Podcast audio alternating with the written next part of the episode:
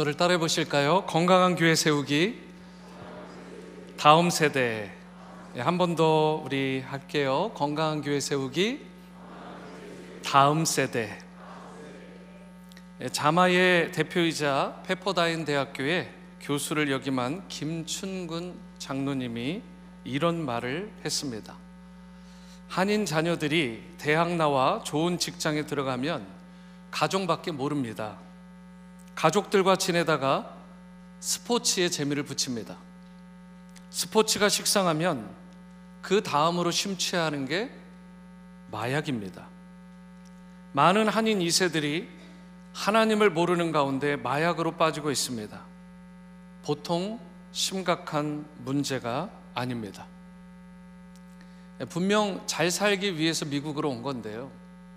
자녀들 양육 잘해 보려고 온 것이 맞는데요. 자신이 자셔, 자녀의 양육을 제대로 하지 못했다면서 후회하는 그런 한인 이민자분들 우리가 심심치 않게 만날 수 있습니다. 이분의 같은 경우는 뭐 유스나 또 영어들토와 같이 여러 젊은 세대들을 깨우는 역할을 하는 참 귀한 분이기 때문에 수많은 사례들을 여러분과 제가 체감하는 것보다 더 직접적으로 느끼는 분이세요. 그런데 그분이 이야기를 합니다. 우리의 이세들이 위기에 봉착해 있다. 물론 믿는 자녀들은 좀 다를 것이라고 우리가 기대하고 생각해 볼 수도 있습니다. 하지만 그거조차 장담할 수 없죠.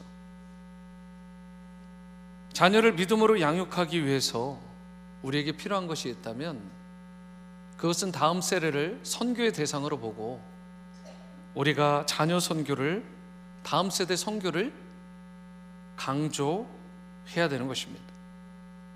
버지니아에 있는 워싱턴 성광교회 많은 분들 아실 것입니다. 거기에 이명우 목사님이 담임으로 섬기고 계신데 불과 한 달여 전에 이렇게 출판한 책이 있습니다. 우리는 동역자입니다. 제가 최근에 서점이 아니라 직접 이렇게 받아가지고 지난주 이것을 다 읽게 됐어요. 거기에 이런 내용이 실려 있습니다. 요즘 한국 교회에 한국에 교회 학교가 없는 곳도 있고 또 청년 숫자가 줄었다는 얘기도 들었다. 앞으로 이런 현상이 더 심각해질 것이다. 이 세상에서 가장 중요한 투자는 믿음 투자이고 그 중에서도 다음 세대를 위한 투자다. 그러면서 이분이 성광교회의 여러 비전들 가운데 이것을 한마디로 요약하면 이런 것이다 라고 하면서 정의한 게 있어요. 밖으로는 해외 선교, 안으로는 자녀 선교.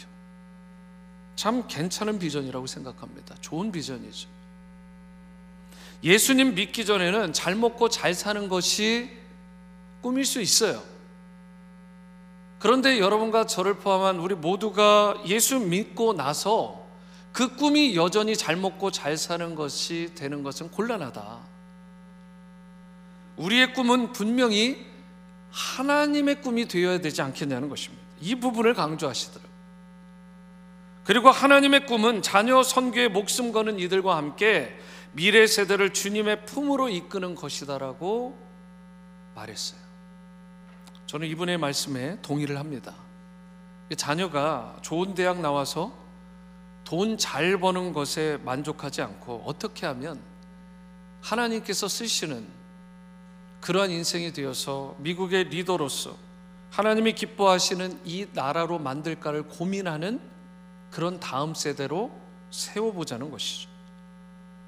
하나님께서 기름 부어주시면 여러분 기적과 역사가 일어나잖아요. 이 사실을 믿고 우리 자녀들이 이 정도 수준이 아니라 정말 우리 자녀들이 다음 세대를 이끄는 위대한 인물들, 선한 영향력을 끼치는 그런 인물들이 되도록 여러분과 제가 기도하며 힘써야 될 줄로 믿습니다. 주님을 향한 신실한 믿음을 가진 영적 지도자들이요. 목회자들도 선교사들도 좀 배출하고 정치에 선한 영향력을 끼치는 지도자들도 배출하고 경제의 전문가들, 교육의 전문가들, 또 문화 예술 지도자들을 많이 배출해 낼 수 있어야 되는 거 아니겠어요? 미국에 대법관이 있잖아요. 대법관 대법관도 나오는 그런 우리의 이세들 인류에 기여하는 노벨상 수상자들도 많이 배출돼야 됩니다. 하지만 그것 자체가 목적이 아니죠. 그것을 통해서 하나님께 영광 돌리고 이 땅에 기여하는 우리 다음 세대가 되는 것. 주님의 기쁨이 되게 하는 것.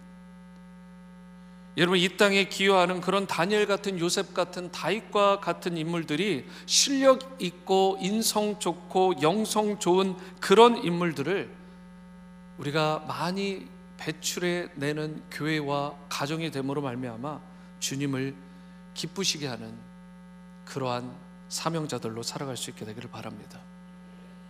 오늘의 본문 17절 18절을 다시 보실까요? 같이 한번 읽어봅니다. 하나님이여 나를 어려서부터 교훈하셨으므로 내가 지금까지 주의 기이한 일들을 전하였나이다. 하나님이여 내가 늙어 백발이 될 때에도 나를 버리지 마시며 내가 주의 힘을 후대에 전하고 주의 능력을 장래의 모든 사람에게 전하기까지 나를 버리지 마소서 이렇게 말씀을 합니다. 나에게서 끝나지 말게 해달라는 것입니다. 내가 호흡이 닿는 그 순간까지 후대에 주님의 말씀, 주님의 영광을 전하고 주님의 그 선하신 능력과 그 역사하심을 장래의 모든 사람에게 전할 수 있도록 해달라. 그래서 시니어 분들도 이 말씀에 적용이 되는 것이죠. 호흡이 닿는 그 순간까지 리타이어, 타이어 바꿔 끼우고 정말 주님 나라와 영광을 위해서 후대에 주님의 복음을 전하고 사명자로 살아가는 이 일들을 계속해서 온 성도가 해내야 될 줄로 믿습니다. 한 사람의 생애, 우리 신앙의 평가는요, 내가 스스로 하는 게 아닙니다. 어쩌면 나 자체로 끝나지 않아요. 무슨 말이냐면, 여러분, 내 자녀가 어떤 모습으로 세워지느냐에 따라서 내 신앙이 판가름 날 수도 있습니다. 사실 이게 누구에게나 부담스럽고 두려운 주제죠. 저를 포함해서 여기에 있는 누구도요, 자식 농사라고 하는 그 부분, 자식의 신앙 교육이라고 하는 그 부분 마음대로 잘 되지 않잖아요. 그래서 이 부분이 두렵고 떨리게 다가오는 것입니다. 우리가 자녀에게 물려줄 수 있는 최고의 유산은 여러분 믿음이라는 확신을 가질 수 있게 되기를 바랍니다. 물론 재산도 유산이 될 수 있겠죠. 좋은 지식을 물려주고 습관을 물려주는 것도 어느 정도 유산이 될지 모르지만 우리가 크리스천으로서 가장 중요한 유산은 뭐다? 믿음이라는 것입니다. 하나님을 믿는 그 믿음이요. 그 믿음만 물려주면 하나님께서 친히 책임져 주시는 우리 다음 세대 자녀들이 될 줄로 믿습니다. 우리의 자녀들이 믿음만 건강하면 제대로 믿음의 뿌리를 내리고 살면 학교를 어디로 보내든 직장을 어디를 보내든 가정을 어떻게 꾸리든 여러분 자녀에 대한 걱정하지 않아요. 믿음의 뿌리만 확실하다면 우리 자녀들이 믿음만 잘 간직한다면 여러분 걱정 근심 내려놓게 되는 것입니다. 이런 의미에서 우리 지구촌 교회는 교회의 여덟 번째 핵심 가치죠. 다음 세대를 세우고 일으키는 공동체로서의 이 사명을 잘 감당할 수 있게 되기를 바랍니다. 미래가 있는 교회는 다음 세대를 일으켜 세우는 일에 적극적인 교회예요. 우리 때에서 신앙이 그만 끝나버리는 것이 아니라 다음 세대 신앙의 바톤을 이어줄 수 있는 그렇게 영적 개성을 계속해서 해나갈 수 있는 그런 교회가 되어야 될 줄로 믿습니다. 영적 개성은 해도 되고 안 해도 되는 주제가 아닙니다. 교회의 모든 생명 가치를 다 집중해서 이걸 걸고 이 문제에 관심을 가지고 집중함으로 반드시 이루어야 될 우리 여기 있는 여러분과 저에게 주어진 사명인 줄로 믿습니다. 그렇다면 우리 지구촌 교회가 다음 세대를 일으키는 공동체로 쓰임 받기 위해서 구체적으로 필요한 것이 무엇일까? 회복해야 될 부분이 무엇일까?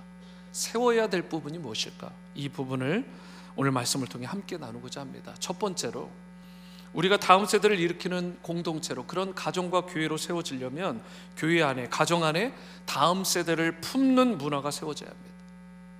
다음 세대를 품는 문화. 다음 세대를 품는 문화의 핵심이 무엇일까? 여러분 생각해 보시면 이런 것입니다. 다음 세대를 이해하고 존중히 여기는 문화가 있는 것이에요. 사실 어디든 존중이 여기는 그런 문화가 느껴질 때 그 대상자들이 모여듭니다. 제가 릴리부 때는 얘기를 안 했지만 한국에 있는 현대백화점 얘기를 잠깐 할게요. 현대백화점이 엄청나게 크게 몇 년 전에 오픈을 했잖아요. 그런데 그 지하 쪽, 지하 철이 딱 들어가는 그 가장 노른자 거기에 스토어에 무엇이 들어간 줄 아십니까? 그 사장이 그 사장단이 이렇게 전략을 짰어요.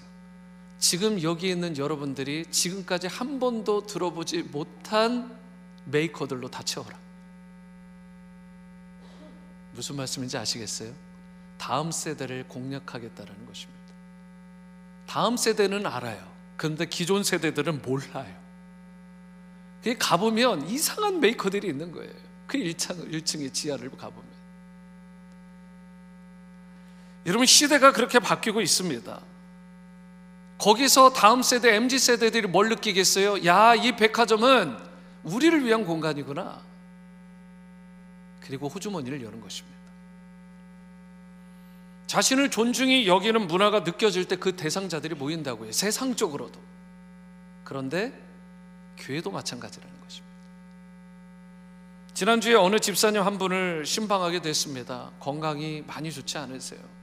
거동이 불편하시고 한동안 그래서 교회 예배를 참석하지 못하셨습니다. 그런데 여든 후반이 되시는 이 집사님께서 다음 세대에 대해서 강조를 하시더라고요. 교회의 미래는 다음 세대에 달려 있다고. 이들이 올 수 있고 환영받을 수 있도록 본당 러비에서부터 변화를 주고 놀이터를 새롭게 하고 곳곳에 아이들이 놀 수 있고 좋아할 수 있는 공간으로 변화를 주어야 된다는 말씀을 90에 육박하신 이분이 하셨다고요. 놀라운 것은 이분의 생각이 저의 생각과 일치한다라는 것이고 또 놀라운 것은 이분이 거동이 불편해서 교회를 잘 나오시지도 못하는 부분인 분인데 해안을 가지고 있다는 거예요. 영적인 해안. 여러분 한국의 경우를 보면 이념의 갈등, 좌우 갈등, 동서의 갈등, 남북 갈등까지 온갖 갈등의 요소들이 많아요. 너무 아프고 피곤하고 힘들어요. 그런데요, 그 중에 가장 심각한 갈등으로 꼽아지는 것이 요즘 부상하는 게 뭔지 아십니까? 세대 간의 갈등이에요. 다른 갈등 저리 가라입니다. 이거 굉장히 심각합니다. 그런데 이분과 같이 방금 전에 언급해드린 이분처럼 시니어 분들이 나서가지고 다음 세대를 먼저 생각해주고 그들을 고려하면서 배려해주고 다음 세대 자녀들은 반대로 시니어 어르신들을 공경하고 존중하고 배려해 드릴 때 어떻게 되겠어요? 그때 세대 간의 갈등이 축소되고 상당 부분 해소될 수 있게 되는 것입니다. 그리고요, 기존 1세대와 2세대, 2, 3세대들이 소통이 원활하게 이루어져야만 바로 그때 신앙의 전수가 이루어지는 거예요. 소통도 안 되면 말해보세요, 말해보세요, 말해보세요. 우리 귀를 막겠다 이거예요. 소통이 안 됩니다. 신앙 전수 안 됩니다. 그렇기 때문에 반드시 우리는 어른들은 아이들을 생각하고 아이들은 어른들을 생각하는 좋은 문화를 우리가 세워가야 되는 거예요. 우리는 주일학교가 어떻게 운영되고 있는지, 뉴스가 얼마나 정기적으로 출석하고 역동적인 상황인지, 청년부가 어떻게 운영되어서 영적 성장과 진보를 이루어 가고 있는지에 대해서 함께 관심을 가져야 되는 것입니다. 교회 역사가 오래되다 보면 대개 교회가 약간 고착화되는 게 있어요. 무엇을 중심으로 고착화되냐? 어른들 중심으로 문화가 고착돼 버려요. 그게 무슨 말이에요? 기성세대요. 어쩌면 여러분과 저도 아이들에 비하면 기성세대죠. 이게 딱 맞는 비유는 아니겠지만 찬송가만 고집하는 분들이 계세요. 우리 다음 세대 자녀들의 영어 찬양을 배우려고 거기에 마음을 열거나 귀를 열거나 하는 일체 노력을 하지 않고요. 오직 내가 몇십 년 전에 나에게 익숙했던 그것만 강조하는 경향이 있어요. 찬양은 이거야. 신앙은 이거야. 여러분 그렇게 되면 대화가 단절되고 소통이 끊어지는 것이죠. 우리가 다음 세대 자녀들이 맘 편히 생활하고 누릴 수 있는 그런 문화가 없어지지 않도록 아이들이 왔을 때 환영받는 느낌이 들 수 있도록 그래서 다음 세대가 자꾸만 교회 밖으로 관심을 갖고 교회 안에서는 떠나버리는 그런 현상이 벌어지지 않도록 최선의 노력을 다 함께 경주해야 되는 것입니다. 지난 10일 사이에 참 감사한 것은 교회에 두 가정이나 출산을 했어요.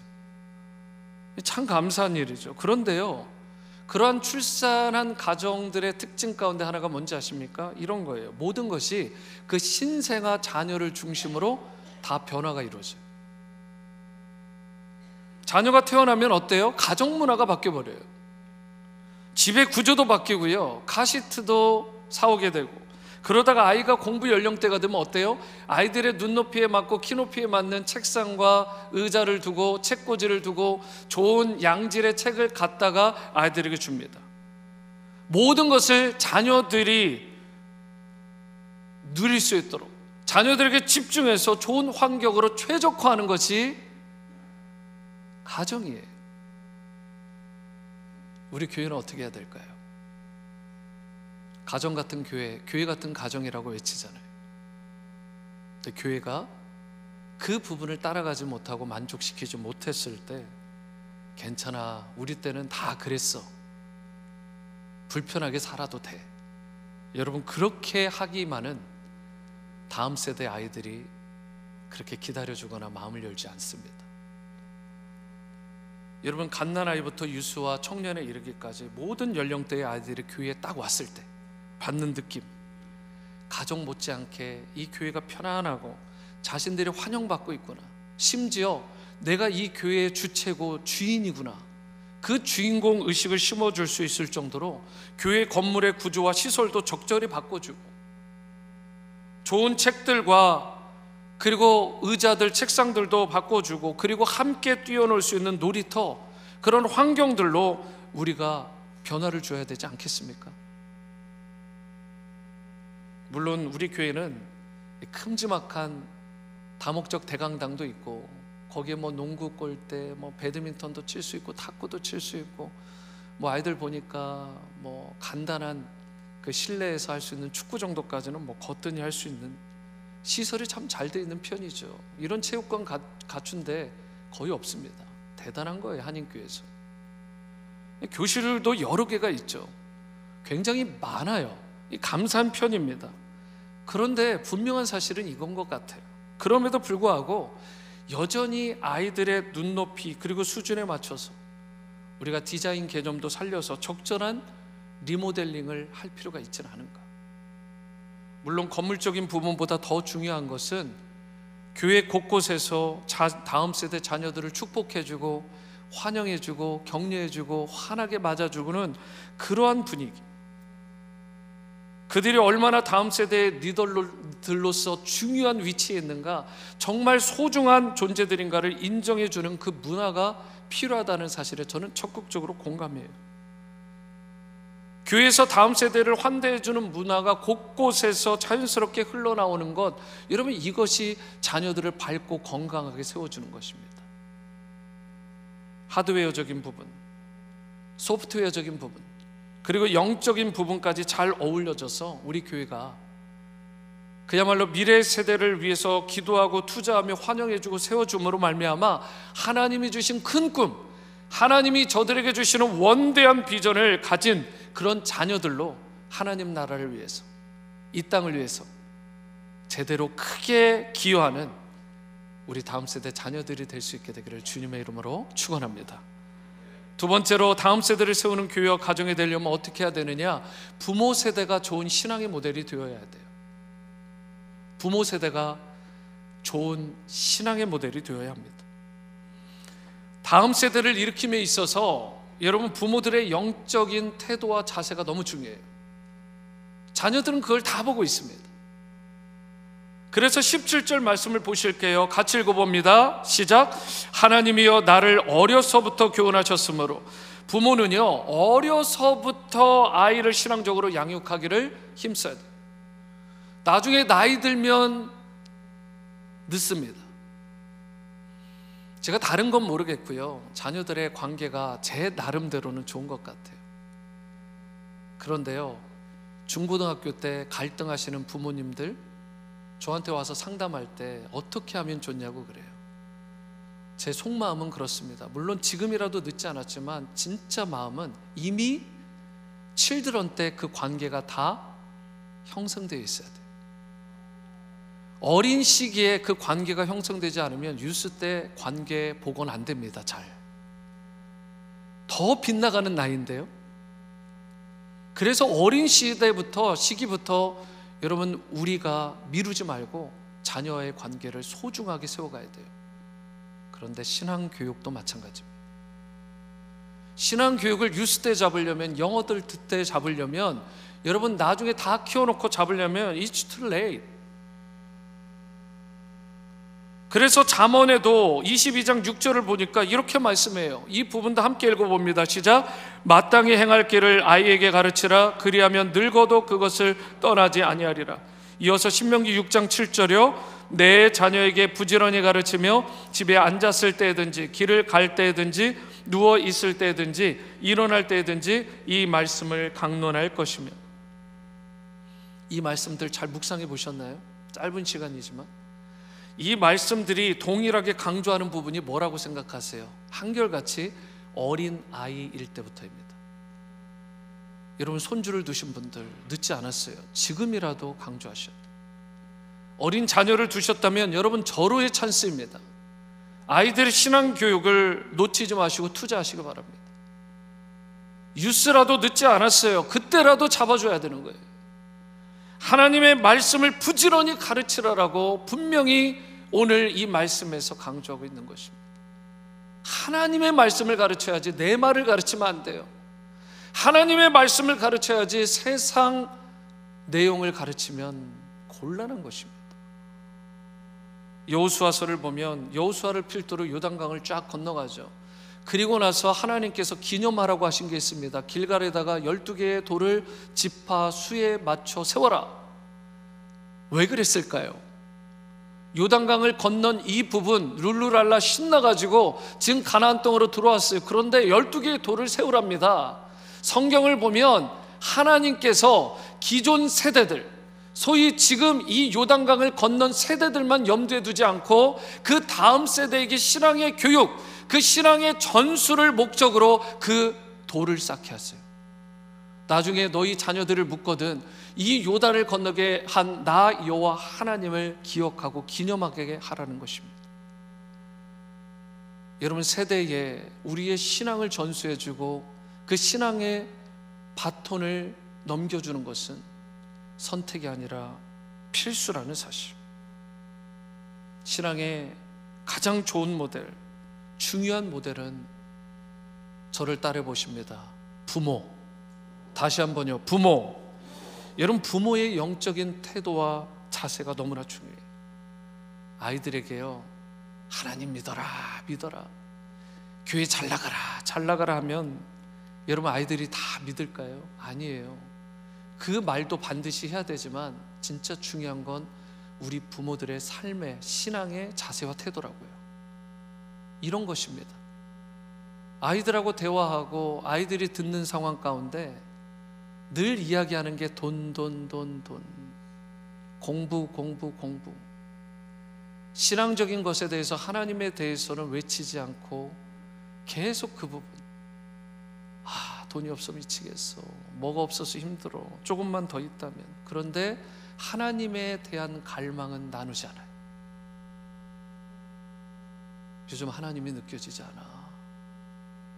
내가 말씀의 자리로 더 가야 되는데, 기도의 자리로 더 가야 되는데, 하나님을 더 사랑해야 되고, 이웃을 사랑해야 되는데, 내 자녀들을 그렇게 하나님의 사랑으로 사랑해야 되는데, 여러분 자녀들은 다 보고 있습니다. 차를 타고 오는 안에서 교회를 가고 있는데도 그 안에서 다퉈요. 실컷 은혜 받고 돌아가는데 싸워요.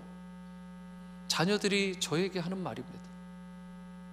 우리 아빠 엄마 너무 힘들다는 거예요. 맨날 싸운대요. 다른 집사님들 욕한대요. 교회를 비방한대요. 목사님에 대해서 손가락질한대요.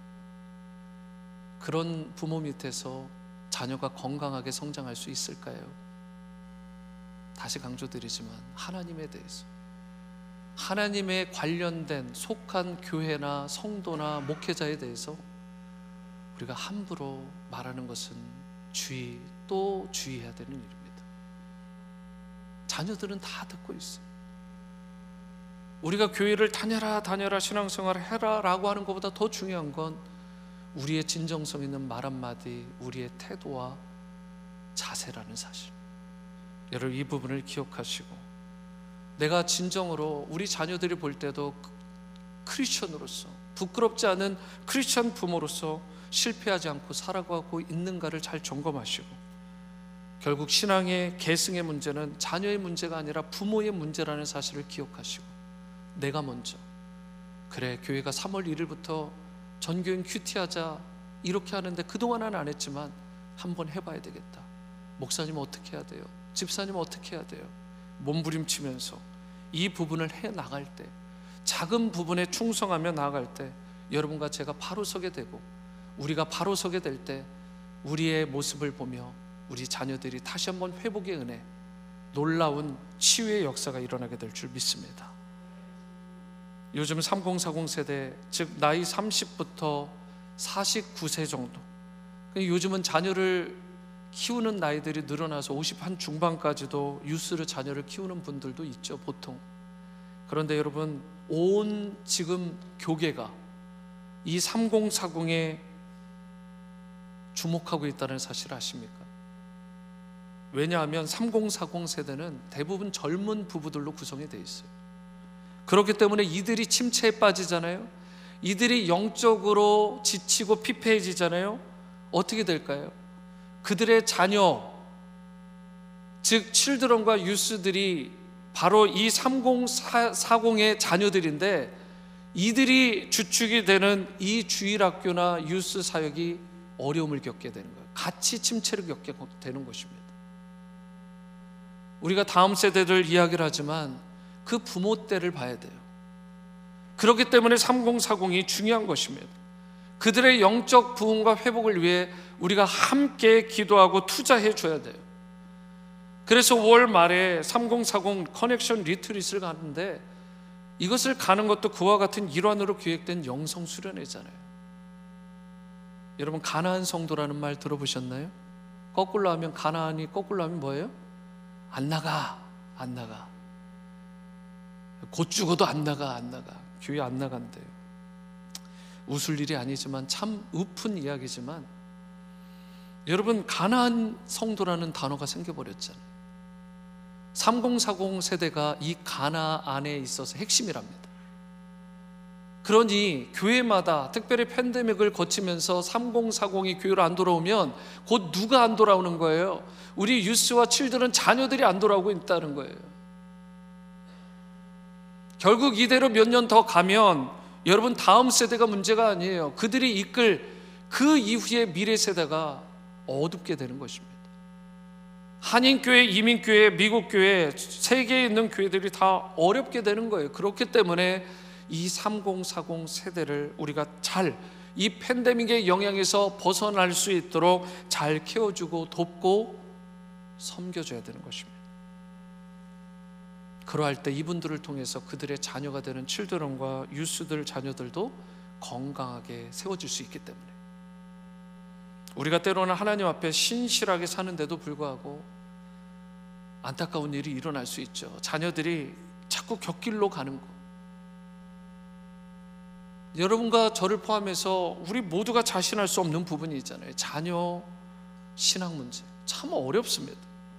그러나 언제나 우리가 확인해야 될 것도 있어요. 이것만은 다른 것을 핑계하기 전에 이것만은 내가 해내야 되는 것입니다. 그게 뭐예요? 내가 하나님 앞에서 과연 온전한 신자로 살아가고 있는가? 내가 크리스천으로서 믿음의 정도를 그 바른 길을 내가 나아가고 있는가? 자녀들 보기에 배우자 보기에 부끄럽지 않은 그리스도인 배우자로서 그리고 아빠 엄마로서 내가 살아가고 있는가? 이 부분이 될 때 여러분 언젠가 우리 자녀들도 반드시 그의 아버지가 걸었던 길, 그의 어머니가 걸었던 길, 그 믿음과 신앙의 길로 다시 걸어오는 놀라운 역사가 일어나게 될 줄로 믿으시기 바랍니다. 이 사실을 기억하시고 좋은 신앙의 모델이 될 수 있는 부모 세대로 쓰임 받는 여러분 되시기를 축원합니다. 세 번째자 마지막으로 다음 세대를 세우는 교회와 가정이 되려면 저를 따라해 보시죠. 다음 세대를 키우는 일에 집중해야 합니다. 예수님의 공생의 기간 약 3년 동안의 그 기간 동안 예수님께서 십자가가 궁극적인 목적이었다면 그 목적을 이루는 사이사이 예수님께서 승천하신 이후에 이 교회 그리고 이 땅을 생각하시면서 하신 중요한 미니스트리가 있습니다. 그게 뭐냐? 사람을 키우는 일이었어요. 그리고 교회는 이 일을 해야 되는 것입니다. 예수님이 이 땅 가운데 남긴 가장 큰 열매가 뭐예요? 열두 사도. 열두 명의 제자들을 키워내신 일이에요. 물론 한 명은 중간에 어려졌고 나중에 마띠아가 들어갔지만 어쨌든 열두 사도. 사람을 키워내신 것입니다. 그래서 마지막 이 땅을 떠나시면서 The Great Commission, 지상 대명령이라고 불려지는 예수님의 유언과 같은 말씀 가운데 28장 19절이요. 마태복음에 뭐라고 말씀했어요? 같이 읽어봅니다. 시작. 그러므로 너희는 가서 모든 민족을 제자로 삼아. 뭐라고 했어요? 모든 민족. 그게 뭐예요? 사람입니다.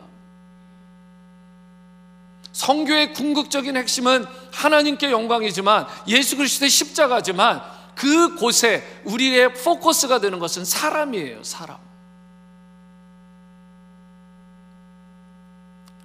제가 우크라이나의 영상을 잊지 않으려고 요즘에 보게 됐습니다. BBC 뉴스였어요. 아이들이 지하 공간에서 할머니들이 지하 공간에서 그 대피소에서 나오지를 못해 햇빛을 못 본 지가 몇 개월 됐어요. 건물들이 다 무너졌습니다. 먹을 양식을 줄을 서서 21세기에 그렇게 그릇 하나 들고 받아 먹고 있어요. 우리가 잊어버리는 사이 수많은 아이들과 노인들과 여성들과 남성들이 고통 가운데 있습니다. 사람이 중요해요. 하나님의 형상대로 지음받은 이 사람 어린아이부터 노년에 이르기까지 이 사람 이들을 구원하고 이들을 살리는 것을 주님께서 우리에게 분부하셨어요. 그리고 그 중에서도 다음 세대, 미래 세대를 책임질 우리 자녀들을 세우는 일을 우리에게 맡기신 것입니다. 하나님 나라의 일꾼을 키워야 미래 교회를 책임질 수 있고 역사 속에 영향력 있고 쓰임 받는 교회와 성도들로 계속해서 세워갈 수 있어요. 그래서 우리가 관심을 정말 가져야 되는 건 다음 세대의 부흥인데 이 부흥은 우리 내 자녀를 넘어서야 되는 거예요. 우리 교회를 넘어서야 되는 거예요. 지금 세상에 수없이 죽어가는 예수 믿지 않고 그럭저럭 살아가는 우리 한인 자녀들 또 미국의 자녀들을 품어야 되는 것입니다. 우크라이나의 자녀들. 지금 독일에 있는 난민촌에 있는 그 피폐한 자녀들. 네이티브 아메리칸의 자녀들. 베트남, 베트남에 있는 소수민족의 자녀들. 그리고 거기에 있는 모든 영혼들. 그들을 제대로 믿음으로 양육해내지 않으면 예수님 믿지 않게 만들면 그 나라가 복음화되는 일은 결코 일어날 수 없어요.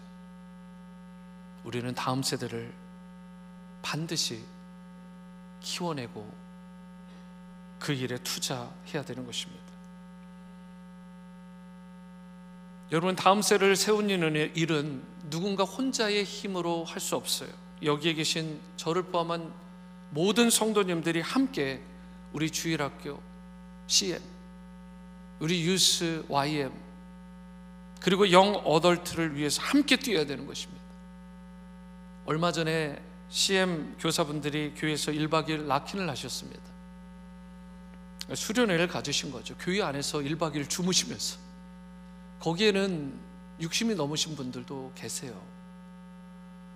여러분 솔직히 이 교회 안에서 1박 2일 자는 거 편할까요? 슬리핑백 하나 가지고. 근데 제가 캐시 전도사님에게 이런 말을 했습니다. 그걸 끝나고 제가 둘러본 다음에 교사분들이 불편함을 무릅쓰고 이렇게 락킨을 하는 가운데 친히 희생하시고 교육 먼저 교육 받으시고 함께 세워져 가고 격려하는 모습을 보니까 우리 주일 학교는 되겠다. 우리 주일 학교는 부흥하겠다. 이러면 믿음의 확신이 들었습니다. 제가 그렇게 전도사님을 격려해 드렸어요. 유스가 지난 12월에 겨울 수련을 가졌습니다.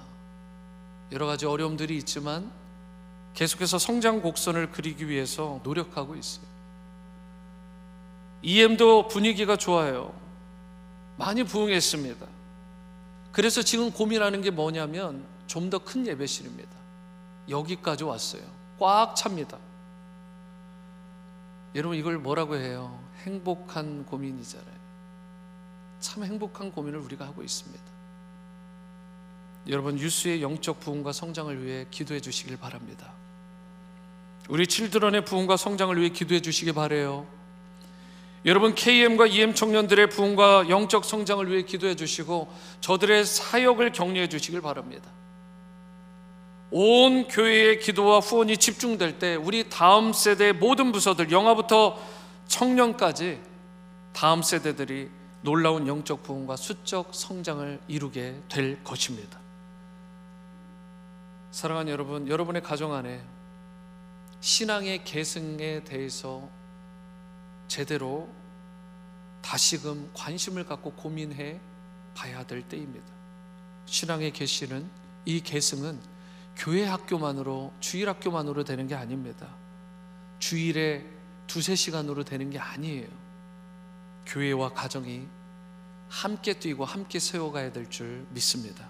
오늘 하나님은 여러분의 신앙의 열정도 보기를 원하시지만 우리 소중한 자녀들의 신앙의 열정도 보기를 원하십니다. 하나님의 위대한 선물인 이 믿음, 이 신앙을 그 구원의 감격을 우리 자녀들도 누릴 수 있도록 우리 모두가 함께 교회적으로 가정적으로 연합하여 힘쓸 수 있게 되기를 바랍니다. 우리 지구촌 교회가 더욱 하나님의 나라를 위해 이 땅을 위해 크게 기여하는 선한 영향력을 끼치는 다음 세대 리더들을 많이 배출해내서 주님의 기쁨이 될 수 있게 되기를 바랍니다.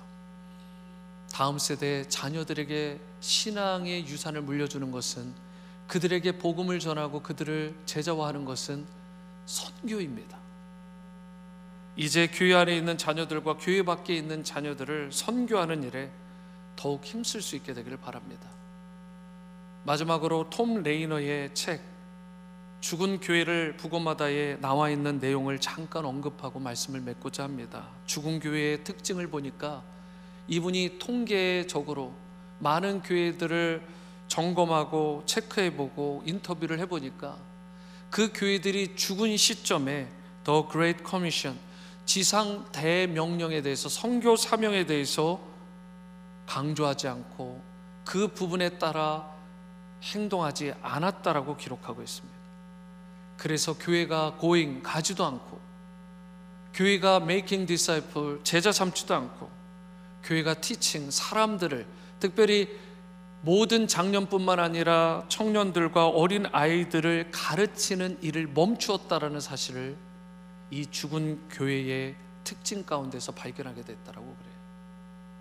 이제 우리 지구촌 교회는 다음 세대를 포함해서 모든 시니어 분들에 해당하기까지 영혼 구원에 힘쓰는 교회가 되어야 될 줄로 믿습니다. 특별히 다음 세대 자녀들을 포함한 모든 사람들 예수 그리스도의 제자로 삼고 부지런히 열정으로 다음 세대 사람들과 제자들을 가르치는 일에도 힘써야 될 줄로 믿습니다. 특별히 이 일이 다른 누군가를 통해서가 아니라 오늘 설교 후에 우리가 부르게 될 찬양의 제목 그리고 그 내용과 같이 다른 누군가가 아니라 먼저 나를 통해 우리를 통해 이 일이 일어날 수 있게 되기를 바랍니다. 그리하여 주님이 기뻐하시고 영광 받으시는 우리 지구촌 교회 성도님들의 가정과 특별히 우리 다음 세대 자녀들 다 될 수 있게 되기를 주님의 이름으로 축원합니다.